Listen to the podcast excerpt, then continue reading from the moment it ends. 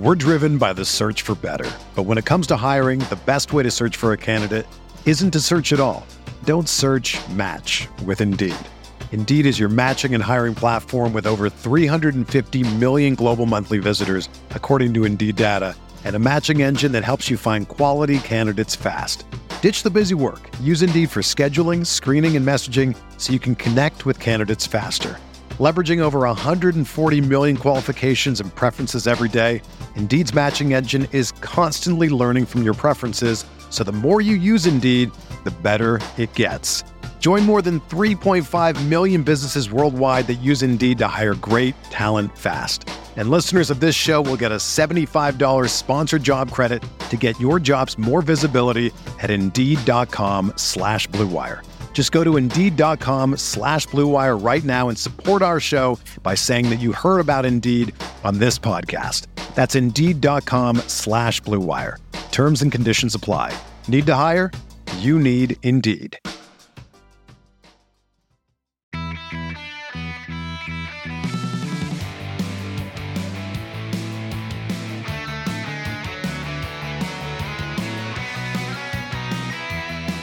Welcome to episode 557 of the Barcelona podcast, brought to you by the Blue Wire Podcast Network. I'm Jim Hilton, and we had a change of plans this week. Instead of sharing the wonderful collaboration that I've been working on and teased earlier last week, instead I brought on my collaborator in that project, Rob from the popular YouTube channel Robby Lou, for some regular Barca chatter because there was too much news. I knew midweek that we would have a little bit of rumors and all that stuff, but there was just too much chatter this week. And we have that big project that we're working on, but we want to take a few more re- minutes to breathe with it, moments to kind of sit with it and work on it because as I was working on it, I did realize that the Champions League is also less than a week away. So there are other things to keep our focus and our attention on in the short term. So, first and foremost, though, welcome to the show. Rob, how's it going? Thank you, Dan. No, I'm happy to be here. I've been a listener of the pod for probably like three years, and so I'm happy to contribute to the team. Well, in three years, then you have definitely heard me talk about Frenkie de Jong exhaustively, and that's what we're going to do today because that is our big topic, Frenkie de Jong. Because whether this is real or not, there's always some truth to it. We know that it's the same story for the last three seasons. And again, I wanted to bring on a new voice because people have heard this from me too many times already. The last three seasons, there's comes that moment or multiple moments in every year when Barca puts pressure on Frenkie de Jong through the media and probably internally as well to either renew or they want to sell him before he can leave as a free agent in 2026. And Barca owes him a lot of money until then, somewhere in the ballpark of, I will try to say this slowly and maybe even whisper for those who don't want to hear it, 112,500 million. That's not 112,500 euros. That's 112,500 euros. Million, sorry, million euros. And that is a lot of money. Someone said I can't even get it out. In two seasons, he will be 23.5% of the total payroll on the wage books. And Lewandowski, by the way, will be a total of 17% of the total payroll. After this season, in totality, Barca will still owe Frenkie de Jong 77 million euros until the summer of 2026. And just throwing it out there, by the way, that this club still owes Lewandowski about 81 million euros. And we know there is, I believe, a team option, though, for that final year. And there are certain numbers that he has to hit, or else that uh, last year is is not necessarily happening. But anyway, on that contract till 2026, if you would hit all those metrics, it's 81 million. Koundé is at 54 million until 2027. Raphinha is 50 million owed until 2027, and rounding out the top five is Ferran Torres at 40 million owed until 2027. So De Jong, Lewandowski, Koundé, Raphinha, Ferran Torres, those are the top five that Barca owes until 2026 and in, in 2027. Now, money is a boring thing, but that is what this is actually always about. But the problem, as we talk about this Frenkie de Jong situation, Rob, is that it has not changed. And Barca will continue to have issues as long as those all those numbers are on the wages. Even with the socios still owning FC Barcelona and no super rich American or Saudi or Qatari or whatever owner saving the club, Barca still, with the income reports that came out, they still did really well in terms of income last season. As I keep saying, the problem isn't the financial health of the club. Barcelona is fine. It's that the wages of the squad are too much for FFP when taking into account the losses that the club is still dealing with in regards to COVID and the outsized contracts that were signed pre COVID. The move to Montjuic has also hurt gate revenue. I've talked about that extensively as well. And the new wages that are now owed the players who those levers were pulled for. So not even necessarily lost income on the levers, but it's about the fact that Koundé, Raphinha, Lewandowski, those levers were pulled, and now those players are to be owed.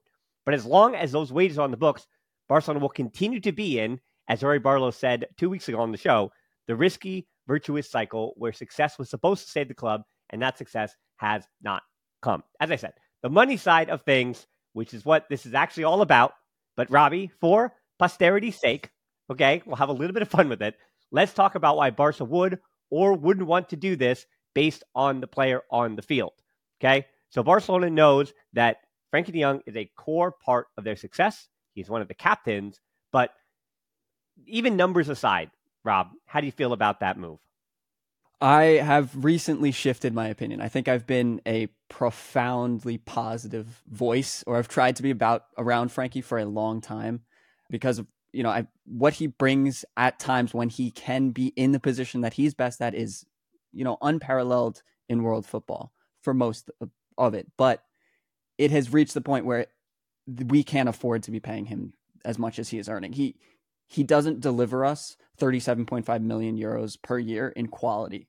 And that is becoming to become apparent to us, especially without this pivot position being solved and with money continuously being allocated to other places.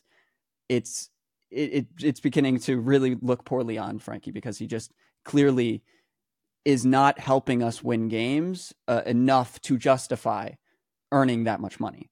I made a video about it in September or, or November, talking about how when he got injured this season, he the team really struggled to move the ball through the middle of the park, and and you know that's what he's great at. When he has the freedom of a defensive midfielder to cover for him, he can run with the ball like really nobody else can in world football. He's incredible when he can do that. But and, and I said if he did do that and he helped the club win a Champions League or compete in the Champions League and win La Liga or be right up there the entire season, he could make himself worth it because I don't know how good this team would be without him. But now we're seeing right now that the team is still really struggling with him. And whether that is or is not because he's playing out of position or he has to cover for space that he shouldn't have to or, or ideally wouldn't have to. With him in this position, he is uh, playing the way he is with the club playing the way it is he is not we should never be paying someone that much money he's the second highest earner in world football and or in the top five leagues and with the way barcelona is playing we shouldn't be paying the second highest wages to someone in world football especially someone who needs another player to be unlocked well to that point about defensive midfield i would argue that what we saw with him with christensen next to him that that is his natural position with an actual defensive midfielder with him. That's why I thought we saw the best of him last season next to Busquets when they finally figured that out after three and a half, four years. It took a while. And I really would love to see him next to a top defensive midfielder. But the irony is that Barca can't afford one of those with him on the wages. It's just, it's not tenable for the, the, the wage bill to support those two together. And over the summer, you know, I was pretty devout in saying when talking about the midfield that Barcelona is totally different without Pedri above all other players. And the numbers did prove it between last mm. year and the year before. And then this season, though, the team suffered, as you mentioned, with both De Jong and Pedri out, and is now suffering in a different way without Gavi. But the tide mm-hmm. has shifted somewhat on terms of the Pedri conversation, with Gundogan picking up those 10 assists and taking some of the weight off of Pedri and what is expected of him offensively. So I think the argument has shifted, and I'm willing to move myself with that, has shifted as to whether Gavi or De Jong is the most essential player to Barcelona playing even reasonably okay or not, and that their total level completely drops off without one of the two. And it's not an individual game, so there is no way to quantify the impact of just one player. But you get the point that I'm saying here that there is a new argument as to whether or not Gavi or De Jong is more essential. And I think there is very much an argument to be made that a midfield trio, or even if whoever it is, I know it's not going to be Xavi with his box four midfielder, but even if they wanted to play four midfielders, that the idea of Gavi, Pedri, Gundogan, and an actual defensive midfielder, a pivot, we're going to just, I'm going to get to him in a second here, but we're going to hypothetically say you know, De Jong's is sold for 100 million euros, and then that means Barcelona are able to go out. They pay this, what is it, 70 million, or yeah, it might have gone up, but anyway, let's jump into it quickly here with Martin Zubimendi because I'll repeat this later. But let's say they don't make the Champions League places, that being Real Sociedad, which they might, but they also might not because their run of form recently has been pretty terrible. So they mm-hmm. miss out on Champions League football. I think it's gettable. Again, we say De says, "All right, fine, you push me out. I want to go 100 million euros, and they're still going to pay some of his salary, those deferred payments and all that stuff. Sure, but 100 million euros. Then they get Zubimendi. I, I think there's a very fair argument that either three of Gundogan, Pedri, and Zubimendi, or Gavi if when he gets back and healthy, Pedri and Zubimendi with Gundogan. Who knows? You know, he's 32, will be 33 next year, so maybe he rotates in a bit more. But whether three or four of those midfielders with Zubimendi at the base of that pivot, that might be preferable, and that might have a lot more balance than any midfield with De Jong alongside Pedri and Gavi. There is this fear, really, that I think back to last season, that Villarreal match where it was four nothing in was it December of last season, so 2022. Mm-hmm. That was the one and only time when I remember writing in my notes, 10 of 10, De Jong, Gavi, Pedri. This was perfection against a leaky Villarreal side in transition mm-hmm. with a lot of space. But if a team isn't playing exactly that way, I don't think we've seen a 10 of 10 performance from that trio together. And again, Gundogan has come in and become somebody that, that Xavi can't take out. But you get the point that in the long run, even Gundogan is obviously not the answer. He's going to be 33. So the long term future of your midfield, other than whoever's coming from La Masia, is I think an actual top level pivot and probably not Frenkie de Jong. We're driven by the search for better, but when it comes to hiring, the best way to search for a candidate isn't to search at all. Don't search. Match with Indeed. Indeed is your matching and hiring platform with over 350 million global monthly visitors, according to Indeed data and a matching engine that helps you find quality candidates fast. Ditch the busy work. Use Indeed for scheduling, screening, and messaging so you can connect with candidates faster. Leveraging over 140 million qualifications and preferences every day, Indeed's matching engine is constantly learning from your preferences, so the more you use Indeed, the better it gets. Join more than 3.5 million businesses worldwide that use Indeed to hire great talent fast. And listeners of this show will get a $75 sponsored job credit to get your jobs more visibility at Indeed.com slash BlueWire. Just go to Indeed.com slash BlueWire right now and support our show by saying that you heard about Indeed on this podcast. That's Indeed.com slash BlueWire. Terms and conditions apply. Need to hire? You need Indeed. When you think of great duos, who do you think of? Jordan and Pippen or LeBron and Dwyane Wade. I mean, I talk about basketball a lot here on this podcast, but for the Barcelona version, there's Piqué and Puyol or Piqué and Mascherano, or the easy example of Xavi and Iniesta. And as you can hear from my voice, the perfect teammates aren't just professional athletes. It's cold season. I guess the flu and cold medicine, perfect teammates as well. But in this case, when it comes to growing your business, that's you and Shopify. Shopify is a global commerce platform that helps you sell at every stage of your business. Shopify helps you turn browsers into buyers with the internet's best converting checkout up to 36% better compared to other leading commerce platforms.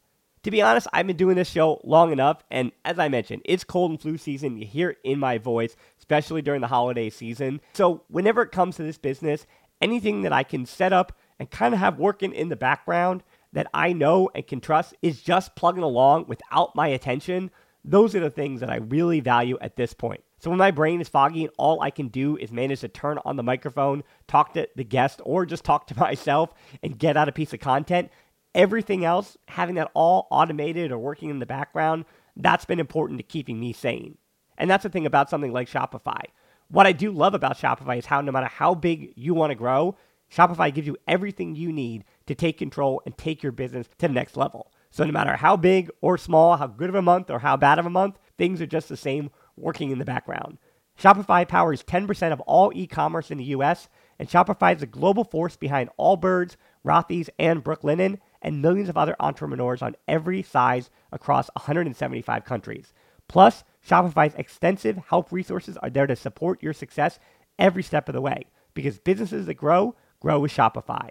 Sign up for a $1 per month trial period at shopify.com slash tbpod, all lowercase. Go to shopify.com slash tbpod now to grow your business no matter what stage you're in. Shopify.com slash tbpod.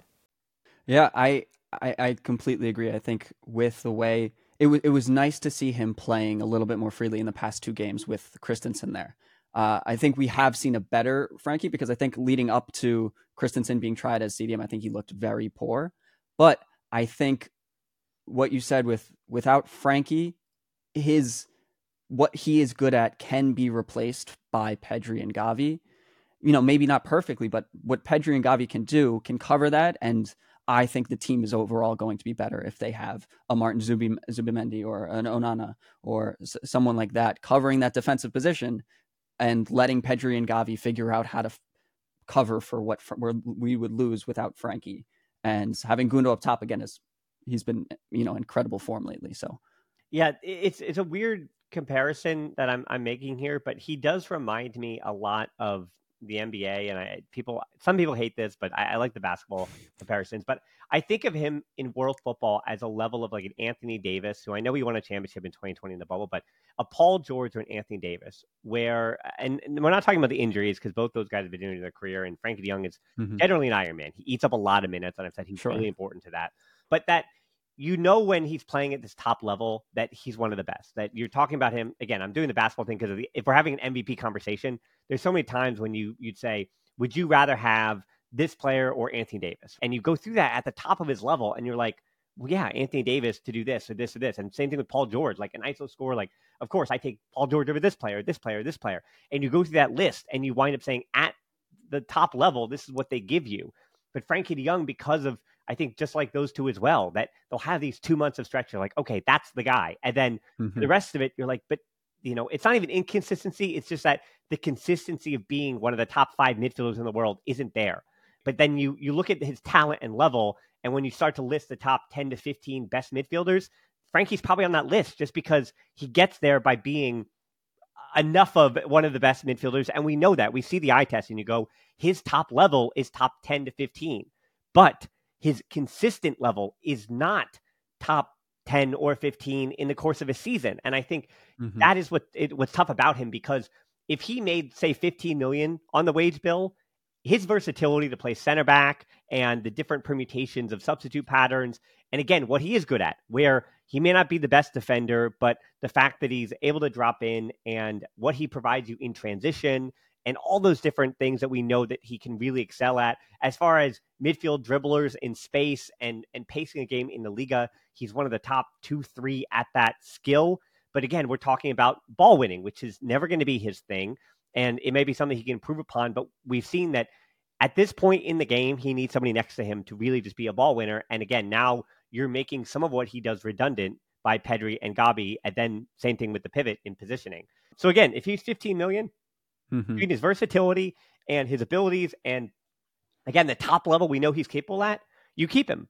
You just you keep right. him around. 15 million would be great, but that's not the case. And what's interesting is who Barcelona is replacing him with is where the real worry comes in with this conversation, though, because again, I'm not. This is not against Frenkie De Jong. This is against 37.5 million euros. That is always what I'm arguing against. This is not personal about Frenkie de Jong. I would. I, I was so excited when he came to the club. I would love to have him in the club if he was somehow able to reduce his wages. I don't know if it'd be smart for the club to say, "Hey, all right, we're going to stretch your contract out to 2032, and we're mm-hmm. going to put you on what is it, 10 million or 12 million or whatever, and we're gonna we're gonna ease that out." Because when you mentioned the names, three names this week, Amadou Onana, the 22 year old from Everton, to, to me, of what I've seen, his ball playing ability and in transition, I, I, don't think it would be a perfect fit at Barcelona or in the Liga, and especially at that EPL price point. I think it's just a bit too much. Dion Lopy, 22 year old who plays for Almeria, 40 million euro release clause that would go down with Almeria relegated, sure, but I mean, very much like Oriol Romeu. I know he's young, 22, he could get better, but that seems like a stopgap to me when I look at, again, even Marc Bernal will say, all right, are you going to get another stopgap and then hope that La Masia kid is a kid in two to three years? Sure. And then Aleix Garcia, who it isn't a perfect fit. And we've seen when Real Madrid completely overwhelmed Girona that if you didn't have a perfect fit there, Aleix Garcia at 20 million euro lease clause that might be lowered with Eric Garcia, Pablo Torre, or Romeu returning the other way. Sure, if you get him for 15 million euro, 15 million, and you get him for 12, then in theory he's replacing Frenkie De Jong Yes, but then you still need a defensive midfielder. Like I don't think Alex right. Garcia actually solves that problem. So maybe just put that 20 mil or whatever you're going to pay him and you throw that on top of the transfer fee for a defensive midfielder and then you just try to right. get the job done for that pivot. Yeah, I mean unless unless the club really does. Again, he's 16. I think he has sky high potential, but again, this Marc Bernal kid, 16 years old, he is really we're talking 3 years away from reaching the level that Barca will need him to be at for the success that they're looking for to compete, right? Like a night, if anyone else around, again, by that time, Pedri will be his mid twenties, hopefully healthy. Right. Gavi will be his mid twenty, hopefully healthy. Lamine Yamal will only be 19, he's 16 too, so he'll only be 19. But, you know, I think Barcelona could be competing in a world where Lamine Ball is 19, Marc Bernal is 19, everyone else is kind of in their mid, early to mid 20s, and then you've got other experience elsewhere. I mean, again, Ronaldo at that point will be 27 ish, right? I think mm-hmm. that kind of squad can compete, but you can't compete with Marc Bernal at 17 next year or even no. potentially 18 year after. So I think Barcelona still do need a top level defensive midfielder in the interim, but they do need a guy of high, high quality. So Barcelona can compete. They really they have to compete, mm-hmm. and they need that guy to compete. Yeah, I, I I don't think, especially Garcia, he's. I, I got excited about him when they first talked about him, but I really didn't know anything about him. Just that he played somewhere near the de- defensive midfield for Girona and they were playing well. But he, I see him more as a very like for like comparison to Frenkie. He he doesn't solve the problems that are left without him, and he's just a worst version of Frenkie De Jong, and that's okay to get if we are getting I don't know someone like Onana or something where we need someone who can play the ball next to him and, and do that and facilitate that and maybe take time away in that position from if they're going to try Gavi there, if they're going to play Pedri deeper, whoever's going to play there, sharing that time with Garcia might be okay.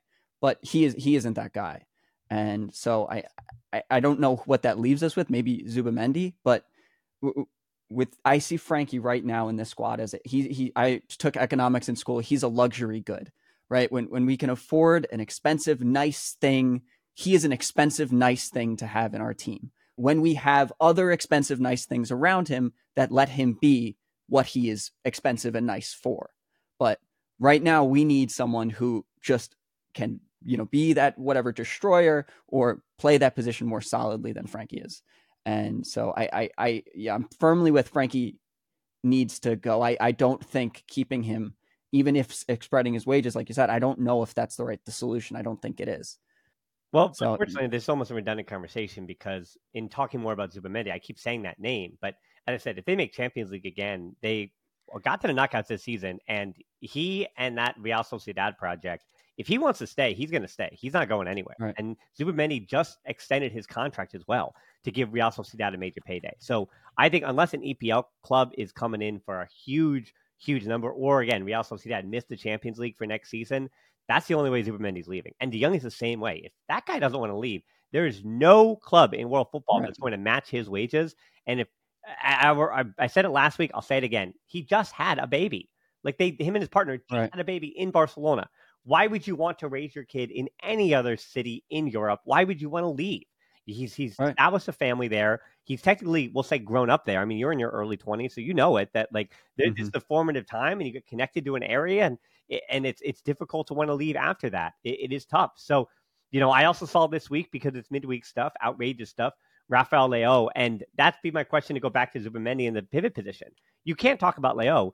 Then why not again Zubimendi? If if Barcelona has 150 million euros to spend, oh, I know. then you break that up and you bring in some kind of winger, other winger, and or on the left side, and then you bring in uh, Zubimendi or pay whatever Real Sociedad are asking because maybe they'll do business with Barcelona, and he will be so much more expensive than Zubimendi too. I mean, AC Milan is asking 150 million euros to start.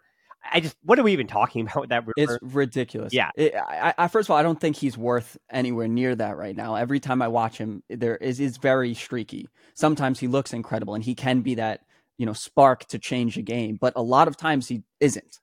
And and if we're spending that uh, that kind of money, I don't. I just get infuriated when I see things like this because more and more I just feel like Laporta is just not doing what he needs to do. He's making the wrong decisions. Eh, similar way to how I felt with Joao Felix coming this summer. Xavi didn't want him, and he's the coach. He's the manager. Shouldn't he tell you what he wants and and and you should listen to him? Laporta chose a different direction, and I'm worried that that will kind of overshadow a lot of the decisions, transfer decisions that happen, like a Leao coming, opposed to you know maybe buying Zubimendi and then trying to throw whatever else you have together for Nico Williams, something like that. Yeah, it's interesting though because there's there's a what if, and uh, you never know what's going to happen. Because if Dembele had renewed the way that Xavi would have wanted, now it's interesting because he's playing on the left wing for PSG, and mm-hmm. my question would have been that hypothetical, right? That João Felix doesn't come, and it's Dembele on the left, probably Ferran Torres behind him, and then it's Lamine Yamal and Raphinha on the right side.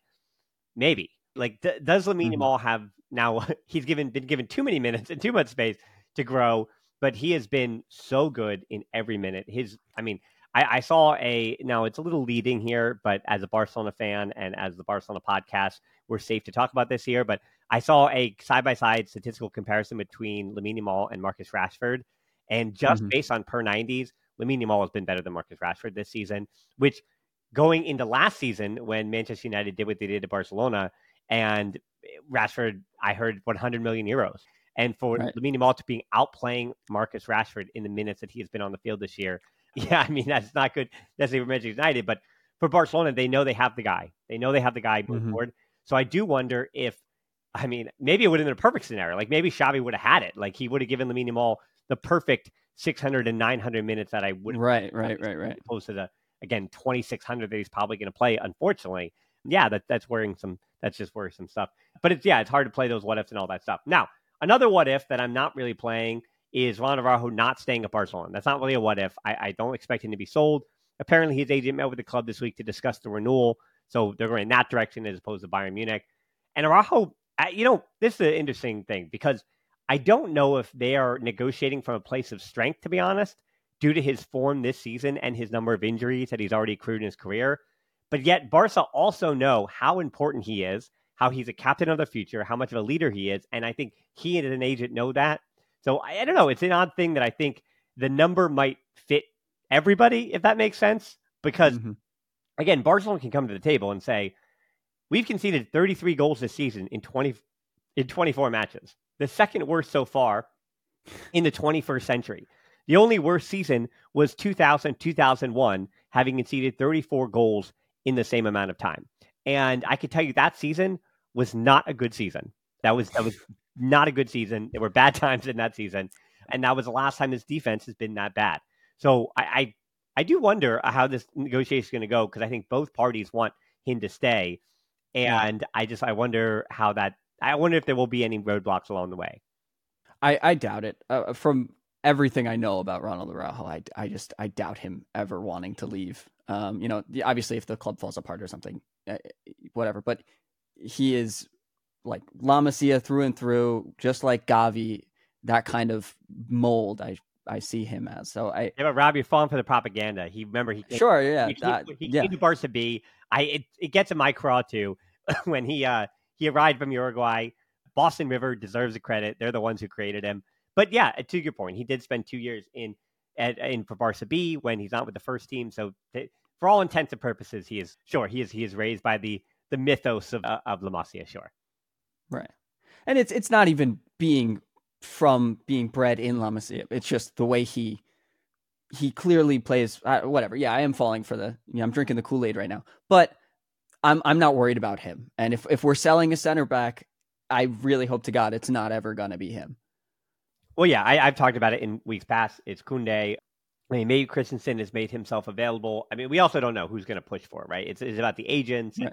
I just had a Koundé's number. If I, I think Koundé would likely want to stay around for the next manager, and if the next manager chooses him to be the center back with Araujo and say, all right, well, Cubarsí and then Christensen, I guess you're the one who next January they would want to ship out, and I don't love you mm-hmm. because managers pick their favorites. That's how it goes. Right. Speaking of managers, let's get into manager talk here because okay. it seems like every week we're just going to be profiling and highlighting a new candidate. And this week it looks to be Thomas Tuchel. But before we do Thomas Tuchel, I will say it is crazy how Gerard Romero, who does come up on the show occasionally, it's crazy to me with his line about the three candidates for manager, one being Italian, one being German, one being Spanish. That's what he said. And I'm not blaming Romero, by the way. Like I, have said it before in this podcast, and I, I like to flip the hood up a little bit my inability to make clickbaity headlines for six or seven years has cost me a lot of money and limited my reach here. But it's why the people who are listening are listening and the people watching watch me. Sure. So I don't blame Romero for saying the thing that he knows is going to get clicks and the thing that is vague enough to, to get the job done. But watch how easy this is. I'm going to do a different version of this. Rob, I have sources that Barca is banking on having three players guide their project moving forward. One is from the academy, one is mm. a current captain, and one is a new player that Barcelona have had their eye on for two or three seasons now. You see how easy that is? You're probably wondering who I'm talking about now. Can you guess who I'm talking about? Well, we've got Pedri, no, Araujo, Pedri or I just made it up. I just made it up I, on the spot. Oh, okay. made it up. I'm not talking about anybody. that's that's my yeah, point. yeah, that's yeah. See, right, right. Right. says that, and one being Italian, we know that he's saying, "Oh, De Zerbi, duh." One sure. being German, is that Flick? Is it? It's probably Flick. I mean, could it be Tuchel? Sure. And then one being Spanish, and there's been a number of managers. Amorim from uh, Sporting CP is the latest one to be mentioned. But again, the reason we talk about Thomas Tuchel this week is because Hansi Flick seems to be the favorite as I said last week, that he's available, which makes him the favorite if he wants to come, then sure. Mm-hmm. But he could also replace Thomas Tuchel at Bayern Munich, meaning the musical chairs might place Tuchel as the man available for Barcelona. And now you and I talked about this before air a little bit. So unfortunately, we agree, which is not fun for podcasting, but I, I think we agree for the good reasons. Thomas Tuchel, if you watch that Bayern versus Lazio match yesterday, it's a big yikes. Crazy to think also that for Thomas Tuchel, he has been in the last 10 years at Dortmund, PSG, Chelsea, and Bayern Munich, won a Champions League at Chelsea, which sounds like a fantastic resume, but is also a little bit of a red flag because that's a lot of stops in 10 years. So here's a positive. He's worked with Gundogan before at Dortmund. And mm-hmm. like Lewandowski, we've seen Gundogan hit double double uh, double digit double digit figures in assists for the first time in his career. Great, but the downside of Tuchel is that he has had a broken relationship with every club hierarchy of all the teams that I mentioned, and that included players too. And from a man manager perspective, I don't see how that is an upgrade from Xavi. Now, as a tactical sense, he is known as a uh, for being really pragmatic in his approach to games. And this approach is largely what led him to that Champions League trophy with Chelsea.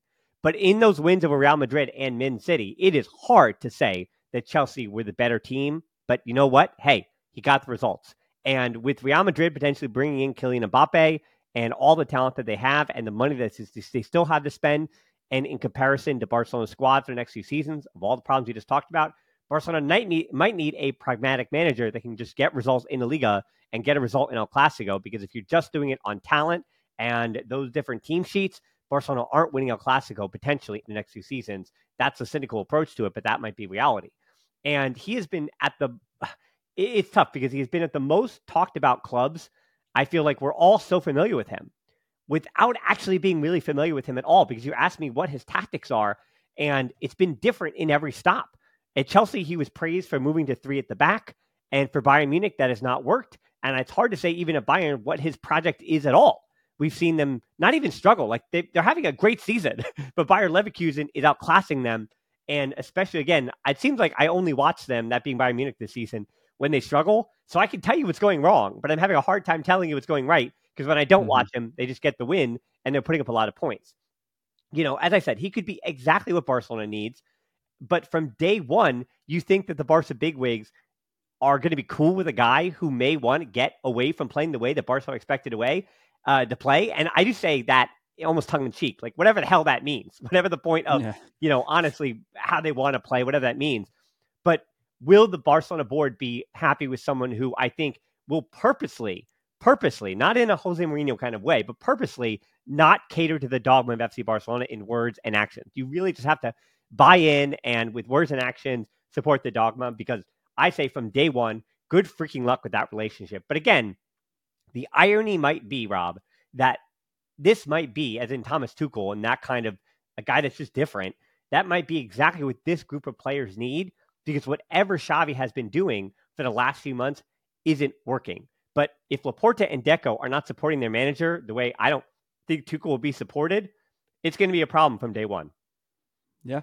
Yep. I Barcelona have enough struggles with Xavi as the manager, with him being, you know, given full confidence and Laporta doing the transfer deals that he wants done. Looking at you, Joao Felix, uh, it's it's if if they aren't trusting Xavi and putting everything into Xavi. Why in the world would they do it to Tuchel, who, like you said, has had so many problems at 47 different clubs in the past two years?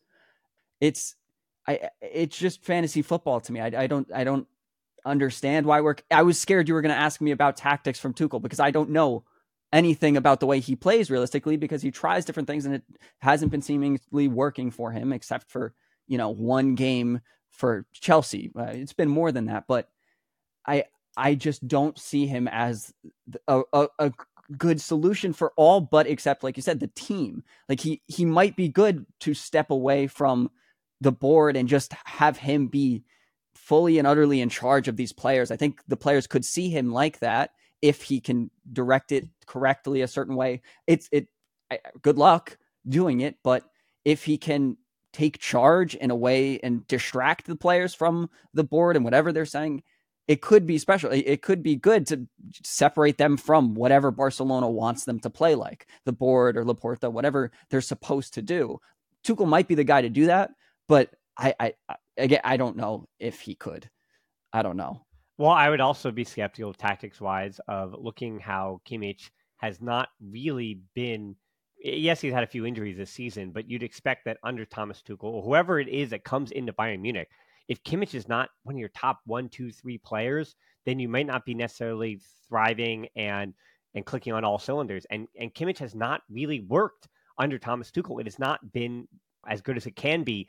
And you know, bringing this full circle now with today's show, Frenkie De Jong is to Barcelona what Kimmich needs to be to Bayern Munich in terms of the the control and being the metronome for what your team is. At again, if Frenkie De Jong is the best player on the field, then Barcelona probably won that game, or or at least they were the team on the front foot.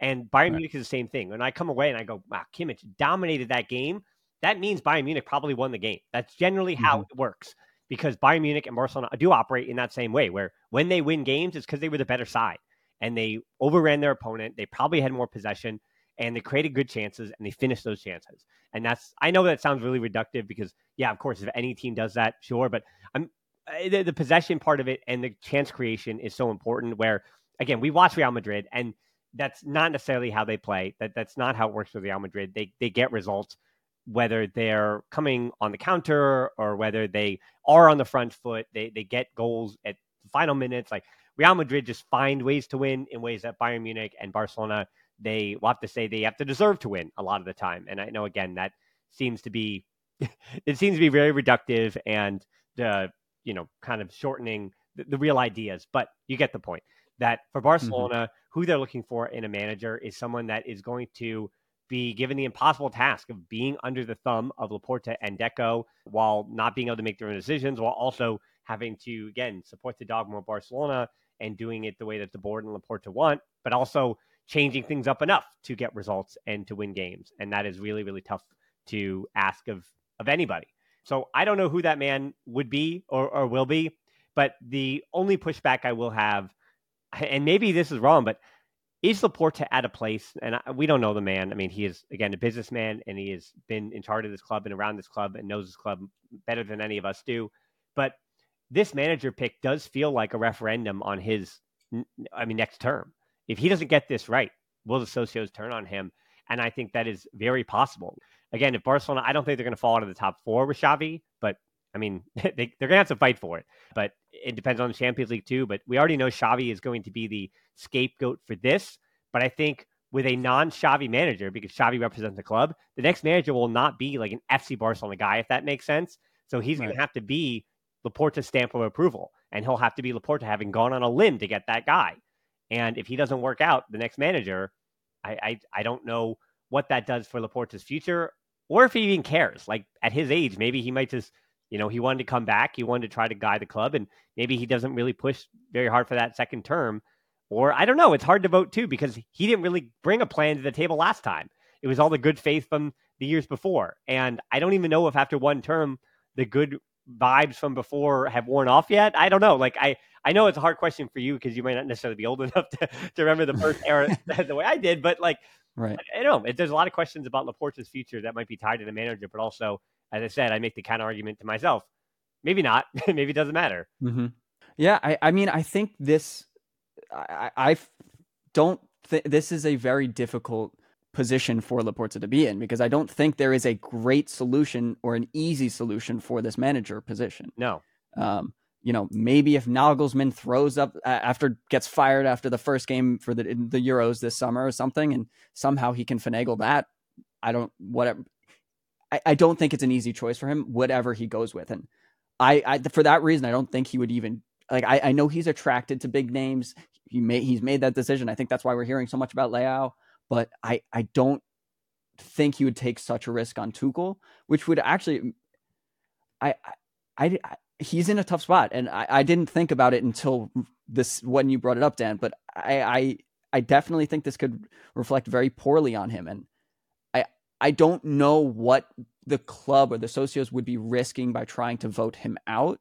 To because if they're trying to get a change, right? Why not change this guy who you know has oversaw this mess he, he came to solve it he didn't really in a lot of play people's eyes um, it, it's just a messy situation altogether and I don't envy well, him. It, it's very similar to what the argument was with keeping Xavi for this season, throughout at least the rest of this season, because you say, well, who's the better guy? And I, I say that same thing like over and over again with different things. Where, sure. you know, again, going back to it, the the argument that is made, you know, on the bottom of your comment sections on YouTube and the bottom of my comment sections or in Twitter, that whenever you people say, and again, this is usually people with just fast thumbs saying get this player, get this guy out of my club. Xavi out mm-hmm. in the second week of August or whatever, like yeah. season, whatever. Yeah. Or get this player out, get him out, get him out. Right. And and they don't want to have the conversation about Frenkie de Jong's finances and this fact that for a lot of these contracts, the player choices, you know, even that, they don't want to have that. But I say, hey, if Frankie de Jong does want to go, then you tell me the player that is going to replace him. If you want the manager out, give me a realistic manager, a realistic manager with again with the number that Barca can actually afford to pay their manager. Right. When we even talk about Thomas Tuchel, he would have to make half of what he made at Bayern Munich. And again, that's him being released. So these guys want to stay in these jobs and said the allure of coming to Barcelona is high. But a lot of these managers, De Zerbi included, will have to basically take take a lateral financial move or even lower it to arrive at FC Barcelona. And so that is a commitment that these new guys would make to the club. And I think they would say, all right, if I'm taking a pay cut to come to Barcelona, you got to give me a year. You know what I mean? Mm-hmm. Like you can't you can't cut me loose in February because, you know, let's say next season goes exactly the way this season has or worse. You can't cut me loose in February because I need at least a year if I'm taking a pay cut to come to Barcelona. So, yeah, I mean, I have not heard a name yet because I don't think there is one that exists because eh, even Garcia Pimienta has distanced himself now from this job because, as I've said before, I think if a new president were to come in in the next term, then Garcia Pimienta to me would be the favorite at that point, but not at this point under Laporta, the guy who let him loose in 2021 because he would right. just let him loose again. I, I mean, there's also a part in my gut that says if this musical chairs stops and everyone has another spot and Barcelona still don't have a manager, then Rafa Marquez is going to be the guy. And I don't think he's the right guy for the job. No, Another day is here, and you're ready for it. What to wear? Check. Breakfast, lunch, and dinner? Check. Planning for what's next and how to save for it? That's where Bank of America can help. For your financial to-dos, Bank of America has experts ready to help get you closer to your goals. Get started at one of our local financial centers or 24-7 in our mobile banking app. Find a location near you at bankofamerica.com slash talk to us. What would you like the power to do? Mobile banking requires downloading the app and is only available for select devices. Message and data rates may apply. Bank of America and a member FDIC. Yeah, I, I haven't watched much of Barcelona Athletic, but I, I from everything I've read, I, I don't think a lot of people think he's the guy. Well, I think there's a big difference between the first team and and the third team. I, I think he's not ready. Like watching him as a manager with Barca Athletic, I, I think his in-game substitutions, different experiments that he's tried have not worked. Mm. Playing either Casado or Moya as the right back and then inverting. Like every time I watch Barca Athletic, like his job is to again, give Marc Bernal some time and give these teenagers the other the next teenagers basically like give the next right. teenagers a little bit of time, give them some experience and get some positive results, which he has, and they're fine, right? But I, I just I do not see the experience needed from Rafa Marquez at this point to make the step forward. You know, because like even if he got the them promoted or something, like I need to see him over amount of time make these players better. I do need to see him almost build a project with Barca Athletic before I can believe he can build something with the first team. And there hasn't been enough time to do that. And all indications in the club are that he's fine and he's not really doing that, but he does have the support of Deco and Laporta. And again, it's with Barcelona, you know, with the research as we'll tease this now. We don't know exactly when it's going to come out, but we can let people know and tease the collaboration that we're working on that it is a deep dive history on a lot of different stuff. So, how much, Rob, would you like to reveal about what we're working on? Well, it's going to be one of the best resources to learn about the history of FC Barcelona on the internet, I would say, in a nice, comfortable, you can sit down and watch it instead of having to go through 18 different web pages. It's going to be a very convenient and nice way to learn about FC Barcelona. Yeah, I will be putting both our videos because that'll be something coming out from each of our channels. So subscribe to both of those, and we'll both have a video out, and I'll put both of them in my history of FC Barcelona playlist. So you could just go through, and I think someday, Rob, I need to put those in chronological order because it is a little bit of whiplash to go from from 2006 to 1912 to to, to, to 1992, and it, it gets tough. It gets tough. Anyway, in the meantime, though, before our stuff is out, where can people find your work so that we don't miss that stuff when it comes out? Uh, you could subscribe to me on YouTube at Robby Lou. Um, I'm also on Twitter at Bobley Lou. Um, but I, am actually making a video right now. It should be up by the time this goes up on uh, Ilkay Gundogan and the transformation he's had at Barcelona. It's it's really impressive, especially when you look at the numbers, the creativity of this guy. It's unparalleled, not only in football right now, but in his career. Nice yeah, like I've said before, very much like Lamine Yamal, but in the, on the opposite direction of, uh, age. That I think Gundogan is playing too much, and I would like to see him rested a little bit yeah. because again, his per ninety, and when he seems like he's fit, he's been the guy that Barcelona signed at the number Absolutely. he signed at, and he's been a good signing. I agree. So I'm looking forward to your video. Again, it'll probably be out by the time I get this out because I like to take my time a little bit. So you can find him on Twitter, as I mentioned, and you can find me and us on Twitter and Instagram at the Barcelona Pod. So I am like 20 people away from 2000 on X. So as I've said before, before that website completely explodes, I would love it if you get me to 2000, so I could go down with the go down with the ship at 2000 on on uh, Twitter or X, whatever you want to call it. And then Patreon, closed Facebook group, the merch store. Those are all the ways to help me out. But again, the easiest way and the freest way is to give a good rating on the podcast apps. Subscribe to the YouTube channel. That's always a big help. And most importantly, though, thanks so much for listening to the show. Until next time, we'll talk to you soon.